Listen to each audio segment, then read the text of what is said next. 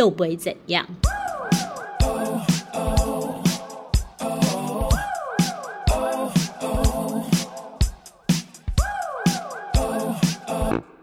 嗨，大家好，我是昌昌，我是丽丽。最近又开始在放年假，你放假的时候一定会出去吗？我其实我还蛮宅的耶，我也是，但是我因为我我上个礼拜跟一个有一点时间没有见面的朋友，然后我们就在聊天，然后他就因为我们都是单身嘛，他其实也是算好，他他的状态就是当做是算离婚好了，嗯，那他现在就是林娜，因为我很好奇，为什么嗯。叫当做？因为他们有小孩，但其实没有结婚的证书，没有去做结婚这个动作，对。然，后所以现在是分居了，没有啊，就是现在就是完全分开，因为那个哦男的有点有点烂。嗯。他就是终于摆脱他了，嗯然后到嗯现在就是可能才认清这个事实，那他有带因为他是小孩吗？还是小孩？他有带小孩啊，哦。小孩小孩现在就是在台湾念书，因为他们之前在大陆，小孩多大啦？小孩已经高中了，他是很早婚，哦，对他很早婚，所以小孩现在都蛮大的，嗯，然后，然后他就是在在讲，就是他他，因为他其实那一段是他第一个就是初恋，他其实恋爱经验没有那么丰富，嗯然后他现在就是哦，可能也有就是觉得还 OK，就是有点在暧昧的对象这样，然后就是。他就在跟我讲啊，就说那你为什么就是他感觉就是我现在太宅，然后都没有出去社交，所以都都遇不到对象。可是他现在这样这样子，反而经历过那些辛苦，现在感觉很棒哎，就是小孩也大了，然后他又找回自己的呃人生的发球生活重权，对对，然后又有一个又有约会的对象，对，但是他其实也会有一点点懵懵，就是他现在其实还在，算是因为他以前就是初恋嘛，就是那唯一一个嘛，对啊。然后就是那天就是有很多私密的问题在问我，这样。哦只是我对他就是在在讲我现在很宅这件事情，就是耿耿于怀。我心想，就是有怎样吗？我只是就是很喜欢嗯假日的时候，因为平常上班嘛。回到家，那我只是就是很希望，就是在家里面自己可以做自己想要做的事情。那放假的时候待在家有什么不对吗？嗯对啊，嗯，没错。而且你讲那个宅这件事情啊，嗯我年轻的时候其实我是独生女嘛，嗯所以我年轻的时候其实我很害怕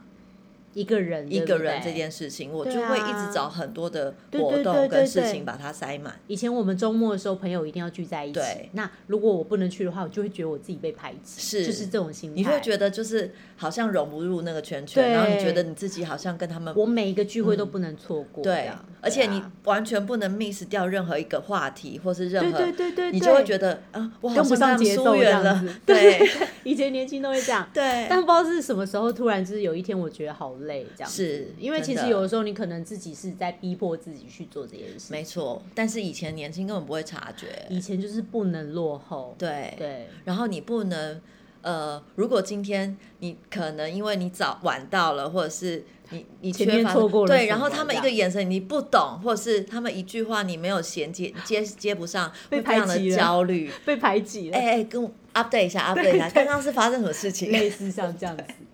的。对那你我反而觉得我们现在这个年龄好像独处是蛮重要的。我之之前，呃，好像从几年前我就还蛮有蛮需要独处的时间，好几年前可能。五六五年以上了，然后就是那时候就会有一些朋友就跟我讲说，你不可以这样子，你就是嗯要去分享，因为我就是属于自己会消化所有的呃低潮跟所有的呃不开心、难过的事情。我也是。对，然后我朋友友就说。你应该要讲出来，你知道你愿意分享，你讲出来的那一刻，其实它就是疗愈的过程，它已经是一半，你已经走出一半了。可是如果你一直不把它讲出来，你就很难去过那一关。那那段时间我真的被他说服，我就是真的有去试着做这件事情。可是我每次分享，我都没有觉得我比较快乐，然后我就一直。就是一直在那时候就会一直觉得说，哎，我是不是我自己的问题，我跨不出那一步或者什么？你知道，我就这样这这个过程，我这样挣扎了一两年有，嗯一直到后来我又遇到了另外一个朋友，他真的是一语点醒梦中人，他就跟我说，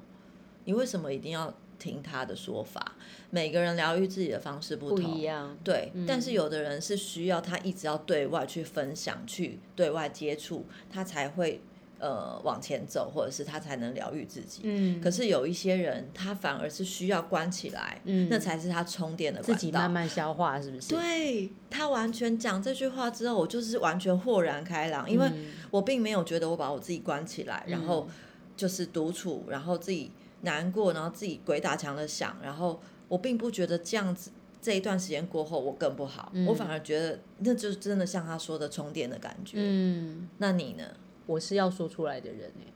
呃，我说出来会觉得比较舒服。但是他说的是要要不要一直去接触外面的人，一直去分享，把这件事情讲出来，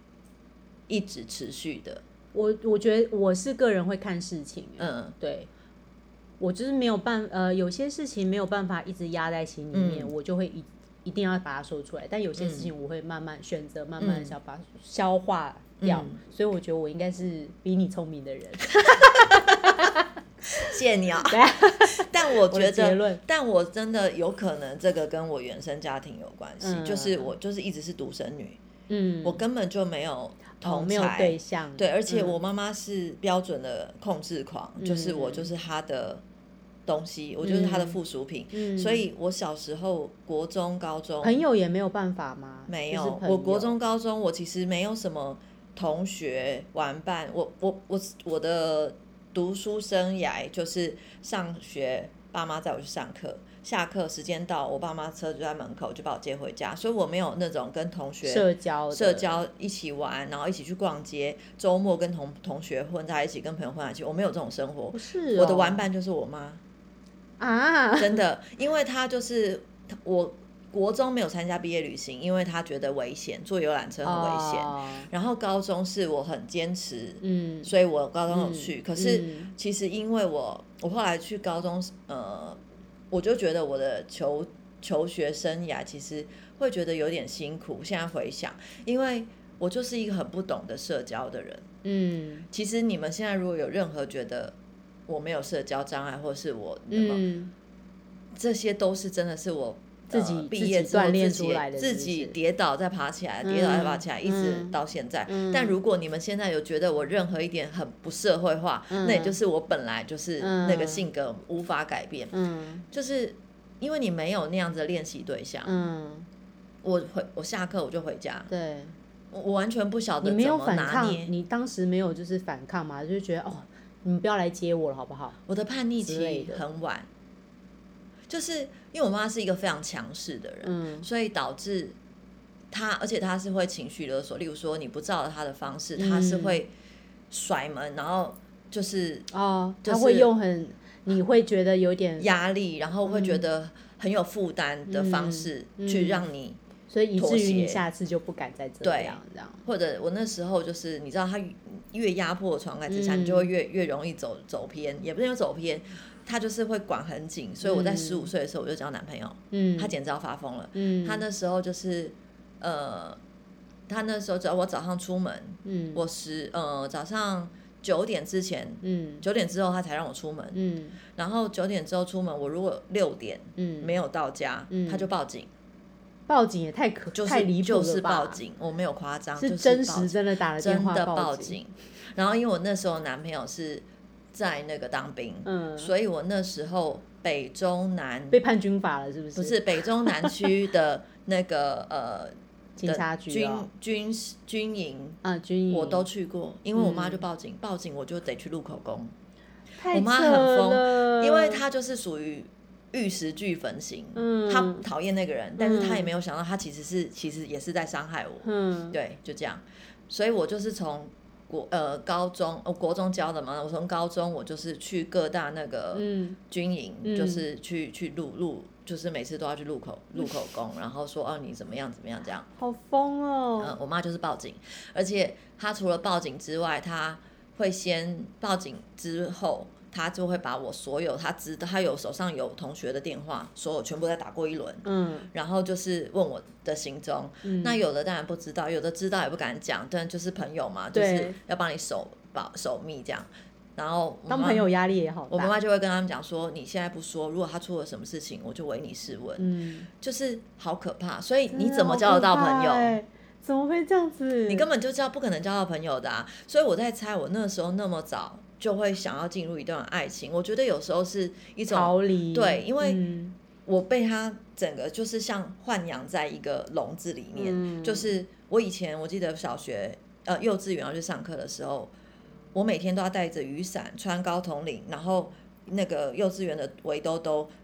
手帕都要别在哪边，别得很干净。每天穿雨鞋，然后嗯配什么色，全部都是我妈妈，我就是她的玩偶，嗯，就是都是照着她。其实我没有自己的想法、想法意见这样子。对，就是他只他就是他就是为我好，他要我怎么样我就怎么样，所以一路以来都是这样。真的哦。我妈妈就是极度溺爱跟极度控制，嗯，很很极端呢。非常极端。嗯我有一个例子是。我那时候高中第一个男朋友就交呃国中那时候嗯男朋友交那个，我高一的时候，我记得有一次我妈又是因为呃我跟跟男朋友出去，然后她不她就是不让我出门，嗯然后反正那一次我们就是回来又大吵，然后大吵之后，就是我就是非常的，反正就是吵得很凶这样子。然后那一天半夜我就离家出走，嗯我就穿好制服，嗯我就离家出走。其实也没有离家出走，就是半夜两三点我就跑去找我男朋友。嗯，可是我隔天一早他就在我去上课嘛，嗯结果我才到学校门口，我就看我爸妈的车在那了。嗯结果他们有确定我去学校之后，他们就走了。没有报警啊这次。从那天开始，嗯我妈妈买了一张沙发床，睡在我的房门口，睡了高睡了高中三年。好扯哦。然后我如果要上厕所，我一定要跨过它，所以 我就是你被有被再也没有囚禁的自由了感觉。对我就再也没有自由了。好扯。为什么我现在很想笑嘞？对，就是我妈就是很疯狂，所以我我在想说，有可能是因为这些的那个，就是因为他是属于那种很控制性的，然后当然这是笑开玩笑啦，我就觉得我很像雏鸡，就是你知道他就是那种人蛇集团。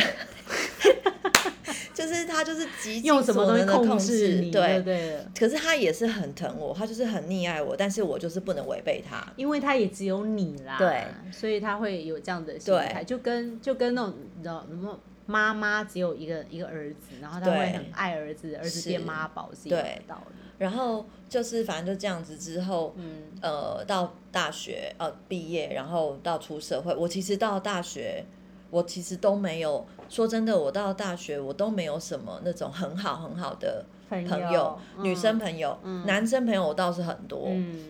女生朋友很少，因为嗯。我好像没有办法理解，就是女生跟女生，就是男生可能现在回想起来，就是哦，他可能跟你比较好，或许就是异性比较容易相吸嘛，他可能不见得要跟你在一起，可是他可能就是会呃喜欢你，会觉得怎么样，想要跟你很好。可是当你跟男生很好的时候，你就很容易被女生讨厌。嗯对，然后你又不晓得要为，你会觉得为什么女生会讨厌你，然后你要怎么做才能让别人不要讨厌你？可是嗯这东西真的很难拿捏。我是真的是，呃，我的朋友真的是从出社会开始建立，嗯然后慢慢的就是。呃，开始学习，然后开始了解，然后当当然有有一些过程是可能也是会遇到一些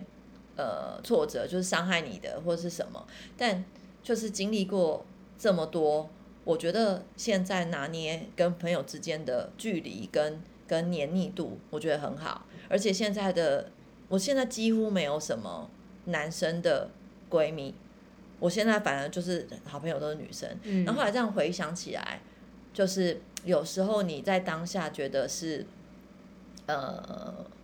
觉得很难熬的过程，有时候它反而是一个还蛮好的经验。嗯因为如果不是因为经历过那些，我可能也没有。如果我现在时间是颠倒的，我可能呃念书的时候很多年轻的呃就是同同性的同学，然后可能到现在，如果是呃可能比较好的朋友是男闺蜜或者什么，我觉得现在反而这个年龄有太多的男闺蜜，反而是会让生活变得复杂的。是吗？是为什么会这么说？因为如果男闺蜜大部分他可能都有伴侣跟家庭，哦，你我觉的意思是对这，样我会觉得其实反而呃年纪越大，我觉得反而是应该是说男生的男就是男生的朋友，就是呃一般友人，就是是男生的友情跟女生的友情这个比重啦，是比对重问题对啦。是，对啊，对，然后所以有可能也是因为我妈妈给我这样子的从从小到大的震撼教育，所以导嗯致我现在在以前可能就会觉得说，二十几岁会觉得说我想要很怕不想要待在家里，然后想要让生活变很丰富或者什么，所以。那我觉得真的原生家庭影响很大。你从很年轻开始，你我可以开始自有一点点想要反抗了，想要自主，我就想要交男朋友，然后想要交男朋友，我就会想要不尽量很少时间在家里，我就会很想往外跑，就是把时间塞得很满。嗯，可是说真的，就是应该是真的，就是经历过，也是要经历过一段时间之后，你才会静下来去想。你虽然想要去过的跟你原本生活不一样，可是这个不见得是你真的想要的。你真的想要生活，就是每天都很热闹，然后每天都跟这些可能没有那么多交际的人一直一直去 social 嘛？那就是进来，就是进来，其实有很多，你就看有时候网络上会有一些人在讨论这件事情，是就是你可能就是越来越知道，你其实你你真正想要的朋友是哪些，嗯什么样子的朋友，嗯，对啊，就是其实就是经历过一些事情，你可能就是会自己会比较了解，了解什么样才是真的是朋友，然后你自己就会筛选，因为每如果每天都过这么，没有哪有那个时间啊？是而且也觉得好累，心真的觉得很累。我那个时候觉得，嗯，开始就是每每个礼拜都要就是不能缺席朋友的聚会这件事情。我那时候真的觉得好，因为我就是很像那种那你那时候快也是应该快快也算快乐吧？没有哎、就是突然有一天我回到家，我突然觉得自己好累，我好像跟着他们嬉笑，都是只是就是因为我要参加这件事情，我去我出去，对，不是那种真心快乐，觉得啊，就是很开心的。我突然觉得好累哦，好像在演一个什么戏，然后下了戏回到家，突然觉得啊，就是你知道会这样子的感觉。但从但是其实那些朋友都是从我高中对就是一直一一路这样玩过来的、哦。并不是觉得他们不好，而是这样子的模式不见得是现在那个当下最需要的。对，应该是这样，嗯所以我就开始也那时候也是因为发生了一些事情，然后我就开始就是渐渐跟他们远离，远离对，是真的远离了哦，是真的远离，嗯就是有些聚会我就不想参加了，就是这样。如果真的是如果我做的这件事情对会让我们的友情变淡的话，那就觉得是那些朋友好像可有可无哎、呃，应该是说那个转泪点是不是有一点接近，比较开始懂得断舍离？嗯，没有，其实因为那个时候也发生了一些事情，嗯这些事情嗯说、说来太复杂，反正就是发生了一些事情，所以就是也让我认清了这些、这些嗯原来我们从小那也算从小吧，高中嘛、嗯长大的朋友是原来这么友情这么的这么的脆弱，嗯，有没有可能会多少或许有一些部分，如果是有误会呢？你有没有试着聊开过吗？能也有可能是有误会，但是我总觉得，嗯，我不知道我我的直觉吧，我就觉得如果真的遇到什么样的事情，他们不会给我一个很好的建议，然后嗯不会给我一个，我不会在他们身上得到一些什么慰藉，应该这样讲，哦，对啊，所以我就觉得，嗯，这些朋友，其实我我朋友又不是只有你们，我也有其他的朋友啊是啊。对啊，所以我就后来就觉得，嗯，跟他们断掉了。我就自己自己过另外的，就是自己过自己的生活，然后也有其他的朋友圈这样。对我才我，然后我现在回想起来，嗯我就觉得我应该要早一点这么做，因为我是觉得这些朋友对我的帮助并不大。嗯嗯，嗯，如果我早一点认识我其他的一些朋友，对搞不好搞不好我现在生活会更好。对对啊，那你什么时候开始享受独处的感觉？而不是好像必须选择独处，而是那种独处的状态跟那个时段是好像是必须把它排进 schedule，它必须有每个月、每个礼拜，或是甚至每天都要有一些时间是独处，而且我们是享受这段时间的。我不知道，我真正非常享受是就是我在搬离鬼屋这件事情。嗯嗯嗯嗯对对对对，我嗯前阵子从鬼屋搬离之后，因为其实一直以来我以前就是很爱往外跑嘛，对，对，然后就不喜欢在家里面，然后都交了男朋友，就是跟男朋友住在一起，就是长久以来都是这样是哦。我突然觉得，我现在搬离了最后一个鬼屋的时候，我突然觉得人生变得好轻松、哦。嗯我要做什么事情就做什么事情。然后我家里有一只可爱的小狗，每天等我回家。然后家里想要怎么布置就怎么布置。对，就是真的觉得是全部完全是属于自己的。嗯，对我当我现在当下非常的快乐。因为你上次有说，虽然现在搬离那个鬼屋，然后房子不见得是很那么完美，或是但不是我自己觉得，除了一些奇怪的小小虫之外，我觉得你们你现在的地方让你布置的很温馨，我觉得很完美啊，甚至我觉得比原本你鬼屋的地方还要好。鬼屋毕竟那我会觉得那还是别人的，对啊，对所以我会因为就觉得一直有助人寄人篱下的感是觉啊，是对啊，现在才是属于真正我自己的，对。即使这个房子现在不是我的，也是嗯租的嘛，但是就觉得这个空间完完全全是属于我自己的，嗯什么东西都是我的，嗯。对，就是这样，所以现在就觉得很开心。那你现在独处的时间大部分都在做什么？这不好说，没有，就是做一件很无聊的事情啊，对啊，大吃大喝、追剧。嗯我最近我最近要开始组模型，是不是很好笑？哎、我真的觉得我很喜欢组模型。我正在想说，是不是真的到一定年龄，你会有一些想法的改变跟突破？我最近有想要挑战拼图、哎，我一个这么没有耐心的人，我居然有想要试着拼拼图。你是想要静心吗？呃，一来可能是呃之前完全不会考虑，是因为我家宝贝还在，嗯所以我永远都不可能好好的拼，他一定会在拼图上面走来走去。嗯嗯然后，但是现在就是没有，然后你就觉得你可以很静下心静下心来做，对对对，然后嗯就会觉得说这个东西是真的蛮蛮可以让自己沉淀的，因为你只能。因为我就是属于那种我在做一件事情，我还要想很多很多东西，我就是没有办法专心的做一件事。可是拼图你没有办法做其他事，对啊，你就只能去慢慢的找对，慢慢的拼。嗯，然后我就觉得这个东西好像还不错，因为你说组模模，型模型这个是有点比较进阶，呃是吗？对我觉得模型比较难，哦，对我觉得拼图还比较简单一点。哪有拼图也很难？没有啊，你拼图可能是从呃五百片，然后你找那个图案比较。比较丰富的，它就比较好找。那有一些那种高阶的，就是它几乎一片白，对，就是没有什么颜对颜色辨别的对，。那我那个可能，这个我可能目前还无法，我可能拼到十分之一，我就会把它销毁。所以你现在可能拼卡通图案的，对，就是可能有一个史努比，很明显的史努比，就是这种。然后那个拼图大概像手掌这么大块，小孩的拼图，对，成人的还没有办法。对，成人可能还没办法。我觉得我需要慢慢的进阶，这样。OK，对，像你刚刚讲说，呃，独处的时间做的事，我真的觉得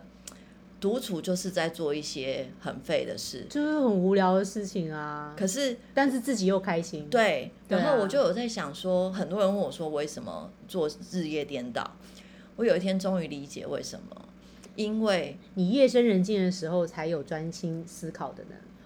的能力吗？对，这是第一点。嗯第二点是因为我跟爸妈住，只有夜深人静的时候，他们都睡了，才是你真正的时是间，才没有人干扰我。我做什么事情不会有人一直跟我讲话打断我，或者是哎、你来看一下这个，哎、你那个是怎么样？问东问西，然后就是一直很干扰。控制狂住在一起，对真的确实是比较是，烦躁一点。，对，所以我就是、我很喜欢在半夜他们都睡了，嗯我做，事，因为我就觉得那个时候好安静那才。是你独处的时间。对，我就可能嗯泡一杯茶，然后泡一杯咖啡，然后我就是滑滑网站、嗯打电动，嗯，像有的人会就是会呃，可能在那时间他可能很喜欢讲电话什么。我是一个超级讨厌讲电话的人，嗯甚至跟男朋友也是。嗯，我不喜欢讲电话，嗯我连语就是呃就是传讯息我也不爱。现在很不流行讲电话了吧？有还是有哦那是那是我们哦没有一个固定的 OK，对，不用提很多们。对 很多他们都是很，我就常常会问他说，我就有嗯看到我朋友就是他是住在一起，然后呢他到公司，他还是会一直跟他男朋友传讯息，我说你烦不烦？对啊，烦不烦啊？我说你烦不烦？你可以给他一点空间嘛？他说、哦嗯没有啊，就是然后就说啊你在干嘛什么什么？那你在坐电梯有什么？我说我说这到底有什么好问？可是有就是你知道，每一个人需要的什么大小事都要报告那一种，对是不是？对，可是我就是，所以我就是有在有在想说，嗯以前我是觉得我是没有办法不不谈恋爱的，嗯，因为就觉得呃，对就有怕空虚心理怕对，无而且心里聊要有一个会有一个对依赖感，就是对今天发生什么事情啊怎么办？我我我必须要有一个人可以跟我讨论对，可能他给不出什么样的建议，嗯或者是他给的建议我也不一定会采嗯用。但有一个人在那对边，，嗯就是一个心理的依托。可是当这个人一直没有出现，嗯呃，你从开始单身，嗯。然后我之前是没有间断嘛，嗯。然后从单身的那一刻开始，嗯。刚开始前一个月、两个月就觉得我真的可能会死哦，嗯，然后半年会死，但是可能不是那么立即，嗯，然后一年两年。也习惯了，对，也习惯了，但是还是会，当然会有一些，还是会很希望有一个这个对象出现的时的时候，但好像又觉得他不是那么生活的必须，嗯。所以在这个呃从没有间断过的谈恋爱，到一下子就一下子就让自己空窗个五年，嗯，这是我这辈子从来没有过的经验。人都是可以被训练的，是，然后就会觉得好像太习惯一个人，没有呃包容度，如果变得不够大的话，那这样子没有办法再去接接受，或是进行，或是往下走另外一段关系的话，怎么办？我觉得不会啦，不会我觉得是你想太多了。但是这个人一直没有出现，你知道后到后来，一开始从期待，后来就觉得呃呃期望，到后来现在就有点绝望。没有哎、我现在反而是很好奇，好奇我的那个下一个到底是什么样子真的哦对，我会很好奇，因为你实在是想不出你现在的生活模式，嗯，然后你你能遇到下一个会是什么样子的对象，跟什么样子的时机？但你不，他不见得会出现啊。你这样讲什么意思？因为我就是这样觉得，我从觉得他一定会出现，到后来我现在就是现在有点半放弃，对，常常会觉得是说，他可能就真的就不会出现了。不会出现，又怎样？还有我们呢、是，对啊，而且你知道我最近发而且我们现在要珍惜，就是嗯。身边还是单身的朋友。是，万一你们都对。你们都有对象，那我要怎么办？而且我最近，发，嗯、应该是说这这几个月发发现，我潜意识有一个很深的信念，然后我找到那个信念的时候，有点恍然大悟，然后但是又又有点悲伤。嗯。我就有一天突然察觉，我呃我的潜意识有一个很深的信念，就是我不能幸福，只要我幸福，我就是不孝，因为我妈妈不幸福，嗯，所以我后来发现我在谈恋爱的时候，我会冷落他会会不是我会去嗯。挑，就是我们过得很幸福的时候。我会，我反而会觉得有很深的罪恶感，对。然后我就觉得他好像被我，他好像就是他好像是很孤单的，然后好像就是没有一个，因为他不幸福，他的婚姻过得不好，然后他他就是很多东西都是一一个人，然后他也没有得到他该得到的，我就觉得。然后他的一生就只有我，然后我好像也不能这样子。我如果过得好，我我就是对不起他。我那天我那时候突然，他是突然冒出来的一个这样子的这一句话，你知道我那时候就是全身起起鸡皮疙瘩，因为是我好像真的有一个很深的信念，所以当一段关系走到一定的程度，我就会开始找毛病。讨厌这个人，或者是嫌弃他这个问题，或是什么？可是你事后回头看，这都不是问题啊。然后我觉得我不能拥有幸福。当我接近的时候，我就会想要逃避。然后我就觉得这个信信念实在太可怕了，有点可怕，对听起来。对，可是我真的有这样的信念，我会觉得它会让我跟不孝顺连结，就是我只要过得幸福，我就是不孝顺。所以我不管在呃工作，或者是就是我在工作或者是什么，就是因为我妈很辛苦，所以我就觉得我如果做什么事情没有想到她好像很平顺，或是嗯不够累，我就一定嗯会再找很多事情来给自己做，因为这样子好像才能平衡他的辛苦。这我觉得这样对，然后我就是那时候就是感觉到这句话的时候，就觉得很悲伤，就觉得怎么会有这么深的心？可是他真的跟着我，我就影响影响你对这么，大。我的确是因为这件事情，我后来觉得是是这句话，因为嗯我们常常会有潜意识有一个很深呃根深蒂固的那个，嗯但是我们不晓得。嗯但那天就是突然冒出这句话，嗯，对耶，我真的就是这样，就是我不可以幸福。你不能这样想。嗯，我我我有在努力想要把它释放掉，对啊，对，所以呃，我我不是有去学那个情绪密码嘛，对所以我自己也是最近才开始想要试着释放，可是最近嗯就是不知道，可能身体累，也有可能一些嗯状况不好，所以我最近释放就是有点卡，嗯，所以我有一点点想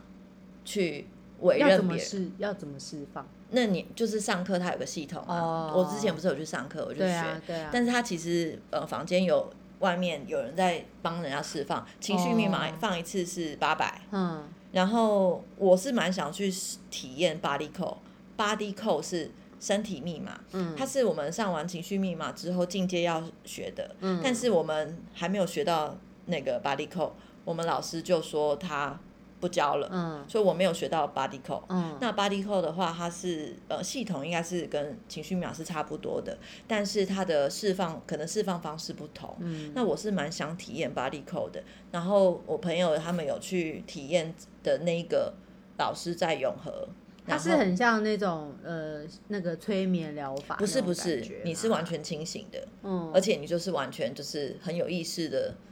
在跟他做，不需要任何的半梦半醒，不需要催眠，然后嗯他就是会去帮你，如果你是你潜意识同意，他就会去帮你释放。然后那个他们介绍的那个情呃身体密码放一次呃一小时是三千块，嗯对。然后像呃他就是例如说你可能呃可能我为什么会没有安全感？嗯，例如我举一个例，嗯那你就可以可能去寻找你的潜意识，就是有没有什么情绪、受困情绪造成我的没安全感，那你就会去找找，因为他情绪是有一个情绪表，那你就找出来之后，去慢慢去归类，然后什么年龄发生的，可是人的情绪有上千、上上上百、嗯上万，嗯甚至亿个都有，所以你没有办法一次放完，你可以呃释放你最在意的，例如说我现在最让我觉得很困扰的是我的焦虑，嗯那我就可以去针对这个焦虑去做一次释放，是呃我最近很焦虑，然后我想要释释放看看有没有什么受困情绪是影响我的焦虑的，对，然后就可能可以去找，然后每个人的状况不一样，但是我为什么很推荐这个东西是？我一开始是因为我两三年前我是很低潮的时候去接触这个课程，我就是因为我不知道要怎么解决，所以我去上了这个课程，我想要帮自己释放。然后我觉得一开始你还没有办法熟悉那系统的时候，你会半信半疑，但是当你可以很顺利的去去释放的时候，我会觉得他对我我自己的收获是蛮大大的。嗯那最有感的，你说情绪上那些，他可能感觉是慢慢来，可是最有感的是身体的疼痛。嗯我真的觉得这个很神很奇妙。嗯老师上课示范就是，呃，现在他就问班上现在谁有现在身体不舒服的，例如说这个女生胃痛，那他就站起来，那可能哦你胃痛，然后什么部位，然后现在就开始帮你释针对胃痛这个释放，然后释放好差不多了，现在针对胃这个部分今天没有可以释放的，好，那你就休息一下，大概十分钟之后再问你。你通常感觉本来从七八分可能会剩下两三分，是马上有感的，有这个时间到了，对，没有这个非常有感这。个其实有书，这个其实有书有讲过这件事对情哎、就是我好像有看过类似像这样，但它情绪、情绪跟你身体的疼痛是有连接的，是对，就觉得所以我还蛮相信。，然后所以所谓的巴黎扣，它是比较比情绪密码再更进阶，是因为它好像它的结构更复杂，嗯。然后它是针对呃比较深层的、更深层的。那情绪密码是比比较表表层的，然后是巴黎口，所以我一直很想要去试试看巴黎口。所以这个很适合就是不知道该如何如何抒发自己的情绪的人嘛。就是你可能以前都流行塔罗牌啊，然后聊流行什么东西什么东西，例如说呃人类学啊，可是它都是告诉你你是一个怎么样的人啊，人类图，嗯你是一个什么样的人，然后你适合做什么，了解自己。对，然后你可以怎么做，嗯，对，我知道，但是我做不到。嗯，但是你当你或是呃你不应该怎么样，但是